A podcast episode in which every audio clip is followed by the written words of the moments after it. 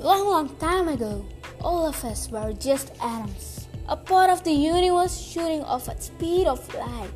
Just remember, we still carry them inside of us. We live in this enormous universe surrounded by atoms, especially human beings. I'm just kidding. Human beings also made up of atoms, right? So before telling all this, I let me introduce myself. I am R. Joe, and this is RPJD podcast. In this, we will explore about space, science, and technologies, and eh, much more. So, let's explore in this beautiful podcast, and we'll be like a family, and let's do it.